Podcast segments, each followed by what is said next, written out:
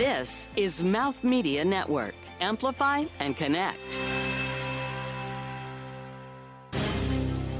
Hi, I'm Sandra McCarron. I'm the founder and CEO of The Collective Child. And what eye love about retail is that it lives in the perfect intersection between art and science. It's an industry where I and gut matter just as much as logic and data. And so I get excited waking up every day to think about that emotional reaction for a customer as much as all of the data analytics that are driving that reaction. From New York City, you're listening to Retail is Your Business, covering the intersection of innovation and business in the retail industry.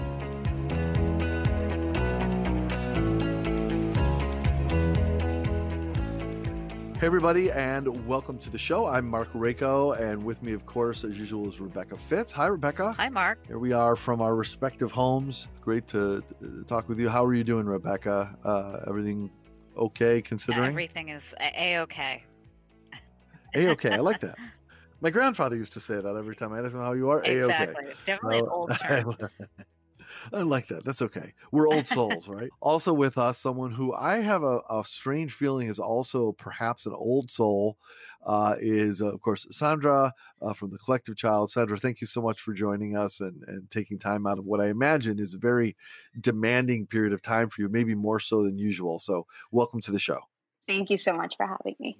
We'll unpack your your business a little bit more later, but so much of your business you know obviously your business is in in the luxury space uh, with children and uh, children's apparel and it's also uh, relies so much on community and word of mouth. We want to dive deeply into that but given the time that we're in right now with the pandemic at the time we're recording this uh, you uh, i'm very interested to know how this has affected the way that you operate your business.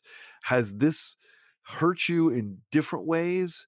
Are you just right along with the rest of us, or has this actually this business model and this way of doing things uh, been a saving grace for you? So I think all of us have been impacted by this in at some capacity, some more than others.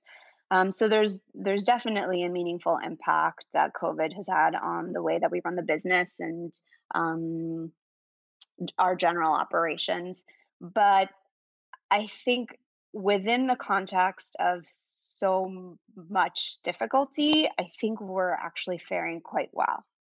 And I think it's exactly for what you just mentioned is that we are very much a community driven uh, company and our members are all, you know, sort of one or two degree to each other and they've really rallied for our business and have supported us through this process. And they've done that in a few ways.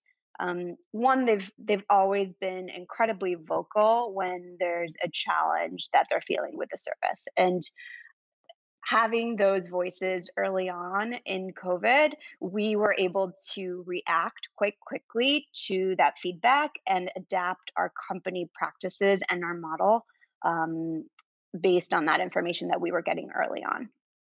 And again, because of the way that our customer base is, it, once you hear it from a couple of people, you know that it's it's sort of the voice of our entire community. And so um, we've made some pretty important changes that have really helped us continue to operate and, um, frankly, still grow uh, during this difficult time. And when you refer to challenges, I always think it's yeah, so interesting to talk about it. Could you, you know, give us an example of a challenge and kind of how you reacted to it? Yeah, so uh, I could probably mention a couple. The first thing that you think about as a retailer is product. Is, is a product relevant under the current circumstances? And so we wanted to make sure that we adapted to our product selections based on the current environment. So obviously, people can't leave their houses, so they're looking for comfortable things um, that are still fun and exciting. Um, there's still events that are happening, but those events are taking different shapes. So we we thought first on product and making sure that our assortments were more heavily tailored to current circumstances. And the second part is there's an inherent difficulty with our model is that we have returns embedded into them, right? So you receive a box of curated selections and then you have seven days to try it on and we facilitate that return process because we're anticipating like most e-commerce shoppers that she's going to probably pick between three to four things among the 10 items that we selected for her but what's different now is that they our consumers and our members need to leave their apartment and their houses to drop those return off with UPS or um, any type of shipping provider. And so we wanted to to obviously not expose them in that way. And so we did a couple of things. We extended try on periods um, with no questions asked. And we also actually enabled, and this was a pretty big initiative that we were able to pull off in about three days, is we created a concierge service that allowed for our members to schedule at home pickups. And our partners at UPS have been incredibly proactive with how they're handling shipments and pickups. They have no touch deliveries, no touch pickups. And so this um, not only enabled us to pr- continue our operations, right? Because that would have been a, a big hurdle, but it it motivated a lot of members that to buy more frequently because our service had facilitated that wow. shopping and their safety, which is um, which is great. I'm still uh, struggle a little bit because I think we're hearing. I don't know if there's been a compound, you know, leave the packaging outside for 24 hours and then unwrap it and you know um, lots of rules and regulations to kind of figure out. That's a great um, great workaround. You know you you have a, a one of the distinctions that is outlined in the information that you you share for uh, for a conversation like this, Sandra, is uh, being a a membership service versus a, a, subscription service. Can you go through the distinction and how that's been a strength for you? Number one, but uh, how that distinction may have actually been perhaps a strength for you right now and relate to what you were just talking about. So what was important for us when we established the guidelines of a membership was that we didn't we wanted to to be service driven. Um, and with subscription models i think that there are benefits to that which is to me it's access right? So you think of of netflix or hulu subscription provides access to content and things. And so in that sense that's where we leaned on that model. But where i think subscription can have a negative impact is sometimes you don't need product monthly or you don't you don't need all of the product that's being sort of shipped to you either because you don't like it you don't need it as frequently as as as however those cadences are forced on you um, and so we wanted to provide access but not force a cadence on our members but rather um, have them decide how often they want to shop with us and so it's a different way of thinking about it I, like to think of it as a third distribution channel. So you have brick and mortar and e-commerce, and this is, I think, a third distribution channel where again, it's it's just a shopping method. It's a it's a vehicle for consumers to shop for product, um, and removing that subscription cadence allows for our members and our users to see it that way versus a sort of like a locked in um, aspect. And so, um, just to further clarify, what we've been able to do is you you can shop with us whenever you like. So you can do it monthly, quarterly, every two months. You can do it upon request.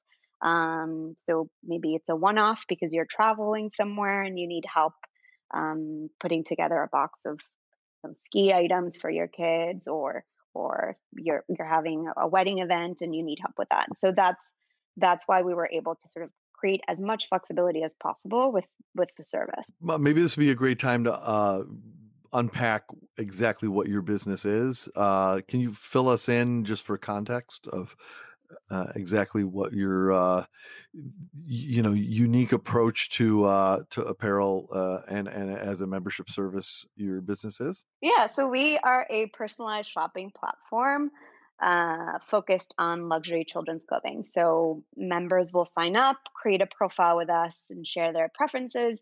And then, based on that information, we curate a selection of clothing and ship it to their home. They have seven days to try on the product and decide what they want to keep and return what they don't like. Um, and so, to to your point, Mark, it, it feels like it's uh, during COVID in this time this model is a shop from home model. So for those that want to experience the product and, and get excited about product like I do, you you can still do that in a very safe way using this this channel. And so in that way, we've been able to um, maintain our operations and continue to grow through this like difficult time. And uh, I'm going to unpack one step further. I see that you spent um, quite a few years at Bloomingdale's, um, and I think we're always curious. Um, you know, where did this idea come from? Uh, I'm sure your experience at Bloomingdale's helped you. Did you dream it up there? And um, you know, what what did you learn from Bloomingdale's that you're you're applying to the model? And and on top of that, like, how did you see this as a white space? That this is something that needed to be addressed? Yeah, I I, I love the fashion industry. I I grew up in the industry, as you mentioned. I, I spent almost eight years at Bloomingdale's, um, and that experience was incredibly valuable in positioning me to launch this. Um, but particularly, it enabled me to to firsthand see the challenges that were facing the industry. And I just didn't feel that retailers were adapting fast enough to consumer behaviors.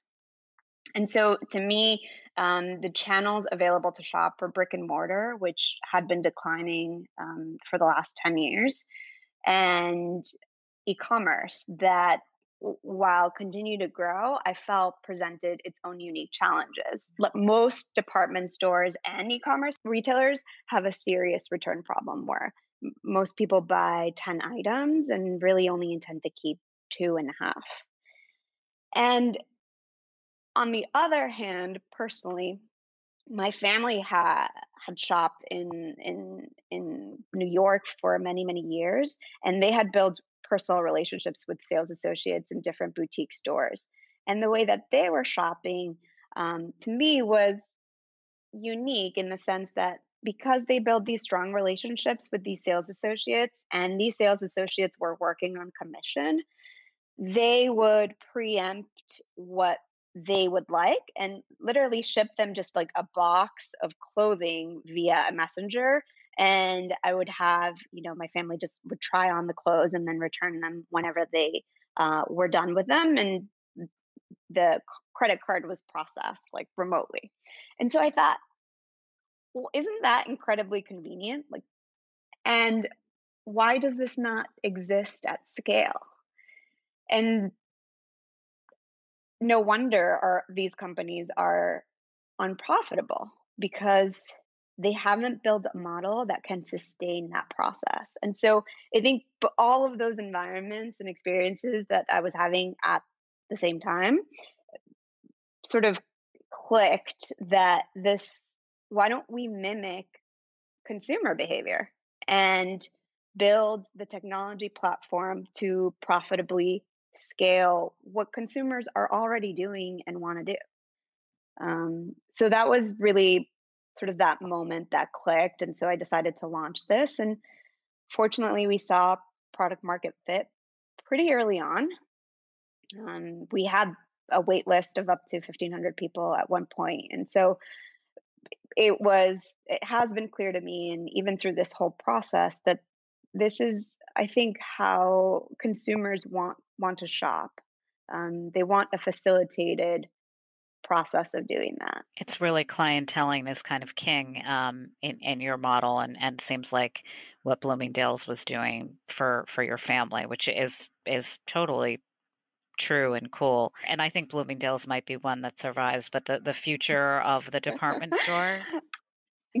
I mean, I think by the end of the year we'll know. Uh, I, yeah. I would agree. you don't have to call out any names, and obviously you you sound fond of your your former employer, so um, you know, all good. Um, I think a lot of people feel the same way. I think things will be different if nothing else. I think we've we've been forced into it's like being thrown in the pool. I didn't want to get wet, but I knew I needed to get wet and I didn't know how to get wet. Someone threw me in the pool, now I'm wet. I, I, can figure out what I do with that, you know, and right, right. Um, you know, you I, I think I think it's just all a lot faster than we anticipated. I think there were there's there have been really strong indicators of how things were going to progress. It's just going to progress a lot faster than what we thought it would. And those that can adapt, I think will survive and and those that are unable to adapt, I think are going to have a really hard time. Yeah. I'm curious also um, a, a, little back on topic. Um, why children's clothing? Why why that category? Uh, because obviously at Bloomingdale's you can shop for you know almost anything. Yeah, and and actually, my background at Bloomingdale's had nothing to do with children's clothing. I, I was in contemporary women's for, for, most of my career there, and and I did a bit of men's as well. Um, I saw a huge opportunity in in children's clothing. I was actually interviewing for for a job that I did not get in the children's uh, division, and through that interview process, I did an enormous amount of research on the market in the U.S. and um, I saw a product opportunity. Um, there are only about 17 brands that own 70% of the market in the US. And to put that in perspective, it's about five times in in women's the, the amount of brands that own the market. And so I, I just didn't think that there was a wide range of of product. There was a lot of opening price point product um, and really high end designer clothing and not a ton in between. And my my background is is international and so I, I, grew up abroad and i had access to a much different range of product and children's clothing growing up. And so i saw it as a huge opportunity to create a market segment where i call it luxury but to me luxury can mean more than one thing. It's it's not just price point driven. It's about quality product at a, a valued price. And so where we succeeded was in finding that sweet spot of getting really fantastic again quality product um, but not that designer pr- prices and so um, that's where i saw the opportunity from a product standpoint and from a business model I, I i've always you know as as a female entrepreneur i think about women and and what our lives look like every day. And so in in looking forward and thinking about the women my coworkers um, and my friends that were having kids and trying to balance a great deal uh, at home this model just lent itself to to her right to this to that person that i see and grew up with every day um, particularly in my professional life. It's a time saving process that values still style and quality and so um, i thought it was a really great opportunity from both of those perspectives.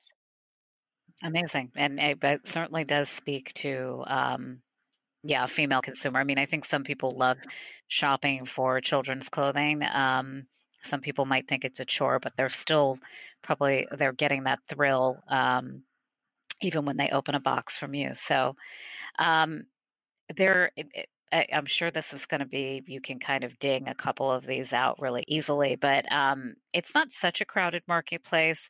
You know, you seem different from um, a primary or uh, a Rockets of Awesome. How, how do you differentiate yourself from some other folks in the field or, or potential competitors?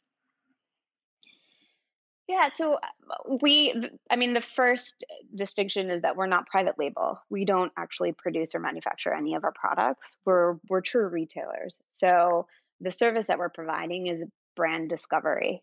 Um, and we think there's real value in that. I think my wardrobe isn't made up of one pro- product or brand. I have, you know, I have product from a range of, of brands and price points. And I think that's how most consumers shop.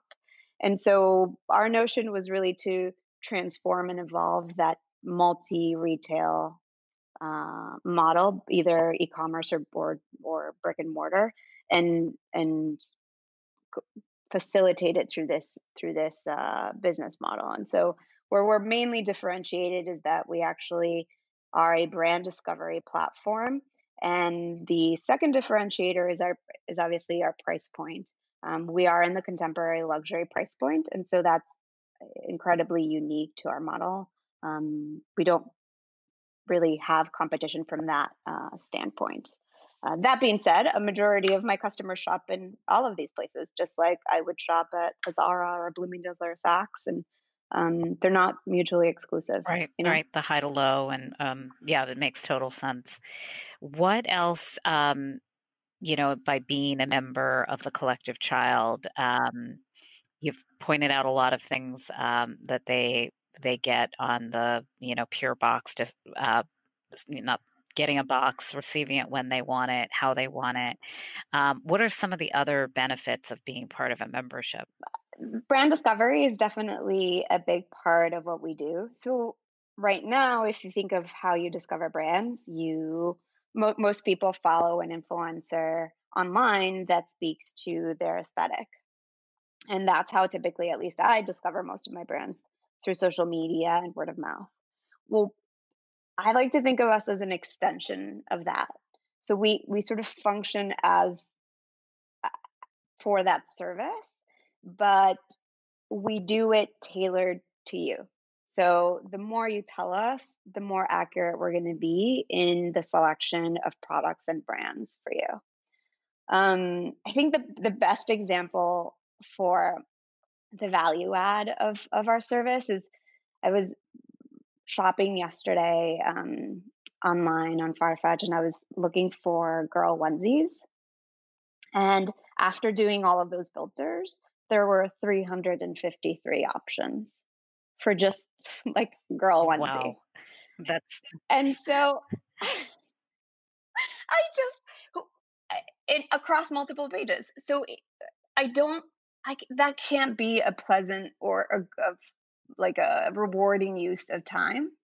So imagine that there's a service out there that can actually find just the three onesies that they know I'm going to like and have it shipped to my house along with the pants and the top that I also need. And I'm still, there's still a shopping experience. I'm still selecting the product that I love but it's just a curated version that's more tailored to my taste and um it's it, it's eh, to be honest like if if you think of that even just as, as an adult shopper that sounds wonderful i would like to have that for myself agreed agreed and um, that's very cool. So, Sandra, uh, you you talked about some of the technology that allows that you've deployed that allowed you know the collective child to even exist. Uh, and i know that one of the things that has also um, been integrated into all of that or, or a result of that is the communication mechanism. Uh, you you have um, you've created a multifaceted form of communication stream that pulls together a number of different types of communication uh, and then it gets centralized on your back end. Can you talk a little bit about the thinking behind that, what you've actually done, and what that makes possible both now and what you you know w- maybe what what can be possible going forward? Yeah. So what we did was going back to that surf- service oriented, service driven model. Different people like to communicate in different ways. Some people enjoy email, some people enjoy going to an app, some people like to directly talk to someone on social media. And so we wanted to be able to capture and, and some people do all three, right? Some some people can go onto our social media platform on Instagram and message us and then also email us and then go on their app and at checkout tell us more information.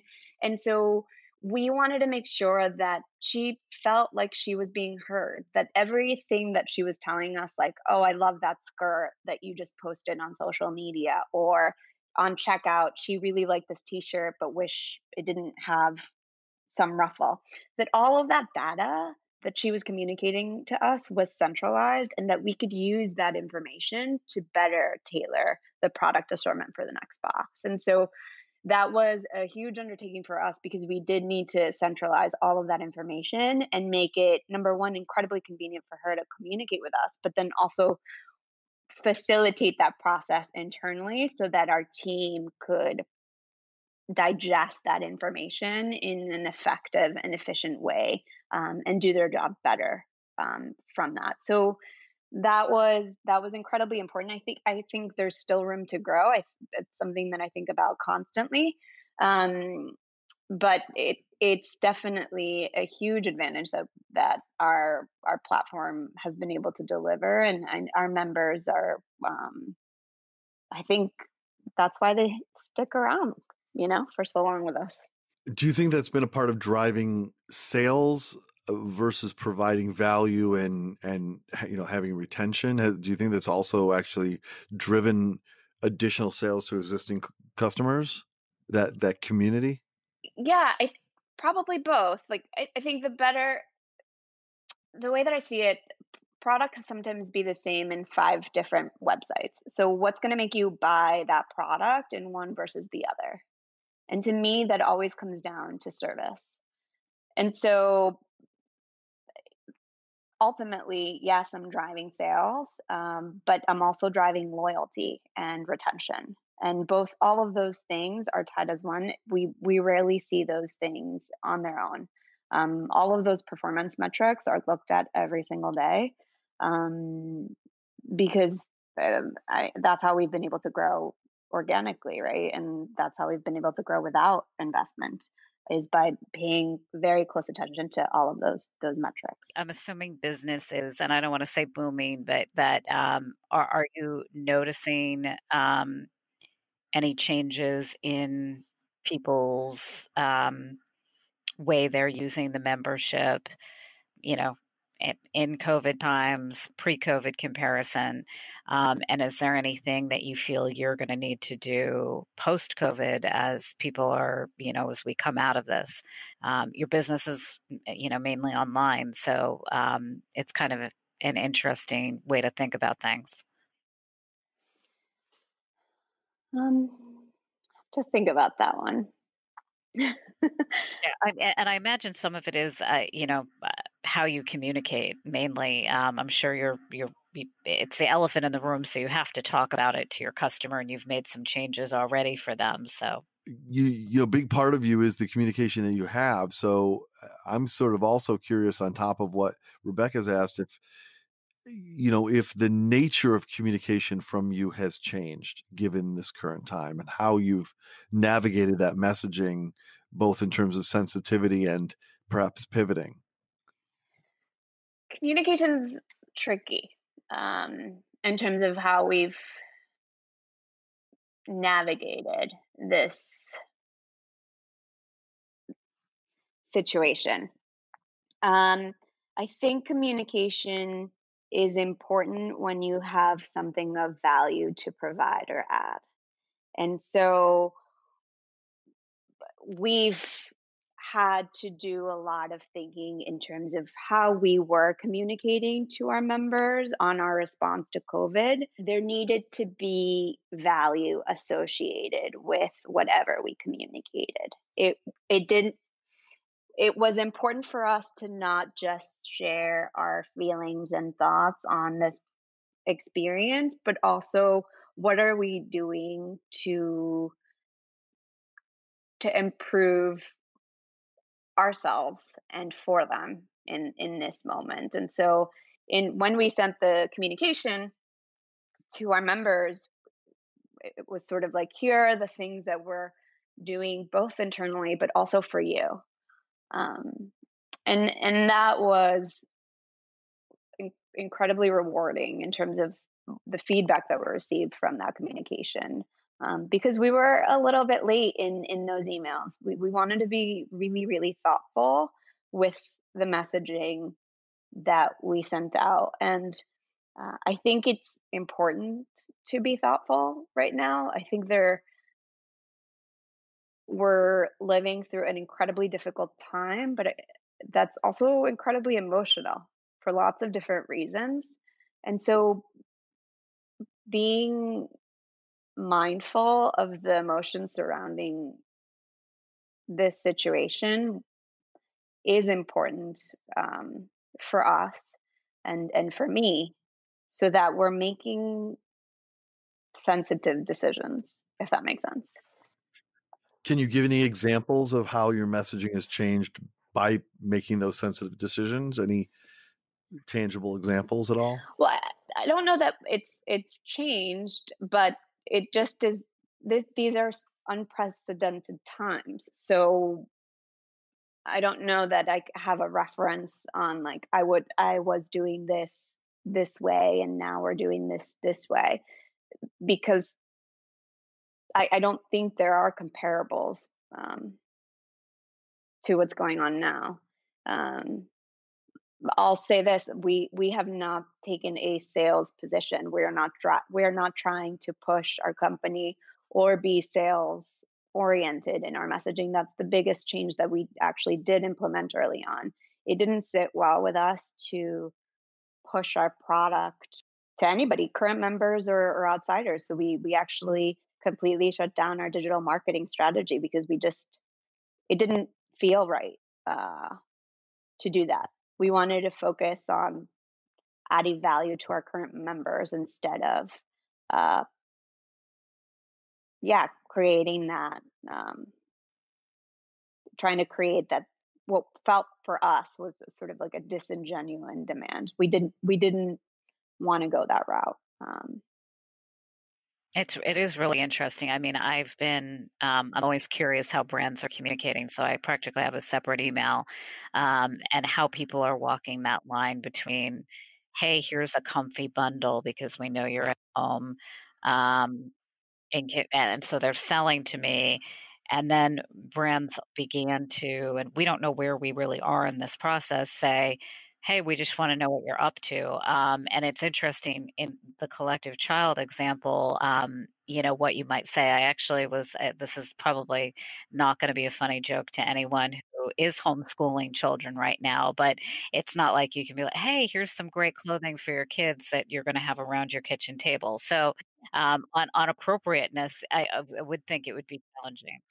Yeah, yeah, it's it's I couldn't agree more. And it's there isn't it's not a criticism on other brands it's it's just incredibly difficult because you you're trying to balance surviving through this period but also there's an incredibly powerful human aspect that you yourself are experiencing. So um it there's no i don't know that there's the perfect answer or the perfect solution but we at least our our position was to and you know not go the sales route and go our our email communication has been to provide activities or fun things to do while at home um, and then service improvements and so that's what we've tried to share and um, we still share product shots on our insta that doesn't that doesn't change we still have fun and exciting product that we want to showcase but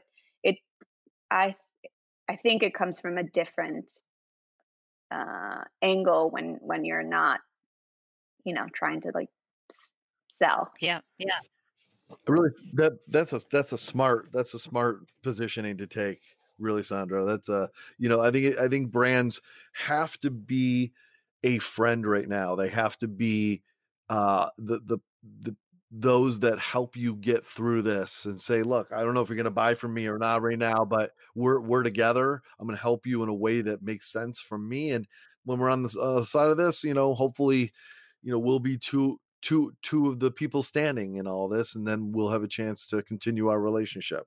And that's uh that's really smart positioning. What what do you think is next uh when you know whatever the other side of this looks like what do you have planned uh, you know eh, maybe you may have had some things in motion as as the covid situation uh, you know um, uh, developed that you know maybe you envision when this is all over or has this spurred new ideas for you that are the next things you want to try mm. what's next uh, this has definitely spurred a lot of ideas. I think it's been an, a fantastic time to sit back and, and really think through your brand strategy and um, w- the purpose of, of your company's existence and how you're going to grow.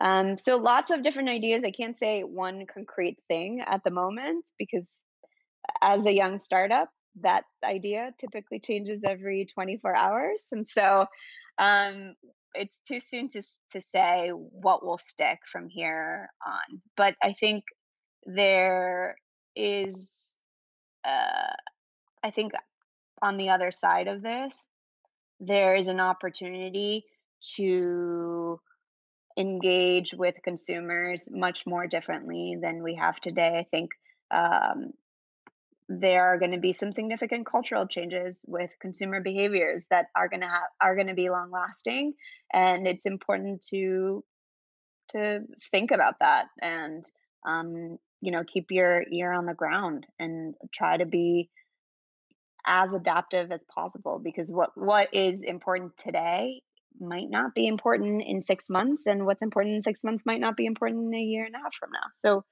um, it's trying to be as adaptive as possible to to survive and, and thrive post COVID. So Sandra, uh, let's switch it up a little bit and kind of take a look at the human side of Sandra as as a person. Uh, what uh, you know, so you're in the luxury space. W- what to you in your own life, Sandra, feels like luxury?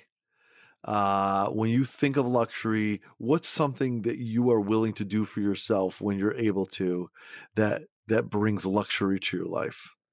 Luxury can take lots of different shapes or form, and I probably yeah, it can be that extra pat of butter. A hundred percent. And honestly, lux- luxury today feels like walking to the park. So it's very. You know, it's so funny. It's funny you say that. My wife and I took a walk yesterday. I think it was, and we were walking, and th- there was sunlight in my eyes and a, a, little breeze blowing at me and it truly i felt like i had gone to a spa. Like that was like it meant that much. So i get that. Sorry go ahead. Uh, no but th- that's exactly right. I think luxury is going to take on a very different meaning. The ability to travel to new cities new places um, has been an incredibly important part of my lifestyle and so I'm looking forward to being able to do that uh, soon. I'm not sure when soon is, but hopefully soon. Um, and then every day, I think there, I can't shy away from the fact that I absolutely love product and uh, fashion. I'm I love everything about product, and so having the luxury to put on a dress or a pair of jeans and a blazer that make me feel a certain way on a specific day is is a luxury that I definitely value and I'm excited again post COVID to be able to do that more frequently than I am now. Sure. Um, so I don't know if you, um, it, eh, you know, were born in this country, but you certainly made reference to um, being international. So I'd love for you to share with us, uh, you know, your favorite kind of. Um, we talk a lot about food on this program. Funny enough, even though we're talking about retail and clothing, favorite kind of snack or food that reminds you of home, home, not necessarily New York City home. Yeah, I love that. I love that that part of the segment was to bring snacks, and I had the perfect snack for our original date. Aww. I was, I do um, so I'm I'm getting was sorry now postponed, but I was going to get married in May, and so a, a, couple of weeks before our interview, we had the bridal shower, and my mom. So I'm originally from South America, um, Venezuela, and but I'm also sort of a mishmash of lots of different cultures. So my my father's Lebanese and my mom is is Venezuelan. My grandparents are from four different other countries, and so. But anyways, there we had um, these local sweets that are from Venezuela, and they're made by um, like indigenous uh, tribe there, and so I my mom was recently in Venezuela, and so she had brought them, and we had them at the bridal shower, and we had some leftovers, so I was gonna like share them with you guys. And, oh my um, goodness. it's quite a very specific sweet, but they're so, so, so good. Amazing, amazing. and, also, you know, just those things. I, I, know taking a walk and fresh air and a breeze are a luxury, but that sounds wonderful, uh, like a luxury as well. So, Sandra, we often like to uh, offer our guests a chance to have a final word, perhaps share a final thought or reflection. It could be about this conversation or anything else that you'd like to leave behind for our listeners that might occur to you. Just is there any perhaps final reflection you'd like to share? I, I, I would like our industry to be kind to one another. I think we're all of us will make aversion mistakes and we'll have missteps during this process. There are no perfect answers in COVID nineteen world, and so trying to be kind and understanding to our colleagues as they and all of us try to find the right solution and survivability, um, I think will go a long way. Um, there's, the, of course, there's going to be criticism, but I think there's a real opportunity to to find more understanding and kindness to those that might not have made the best decision um, throughout all of this. So, so, Sandra, how can people connect with you and follow the things that you're doing? So, connecting with the brand is through our Instagram account at the Collective Child and connecting with myself also through Instagram at Sandra McCarrum um, as well. Fantastic. All right. Well, uh, Sandra, I really appreciate uh, your time. Uh, Sandra is uh, Sandra McCarrum. She is a fashion vet and she is a founder and CEO of the Collective Child. And uh, I really, uh, on behalf of Rebecca and, and Mouth Media wish you the very best uh, through both the current pandemic situation and as you continue to grow your brand. I think you're onto something pretty cool, and I hope that you you're able to see it play out uh, in accordance with your vision. Thank you so much, you guys, for having me. This was a great uh, conversation. I appreciate it. All right, well, that's it for this episode. Really appreciate all of you joining us. Uh, it was really great to have you with us.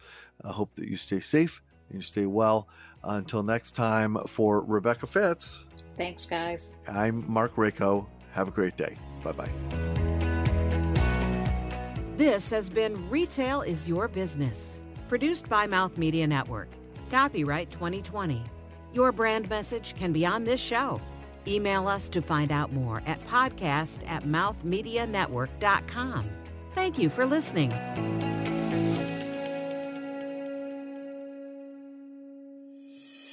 This is Mouth Media Network. Amplify and connect.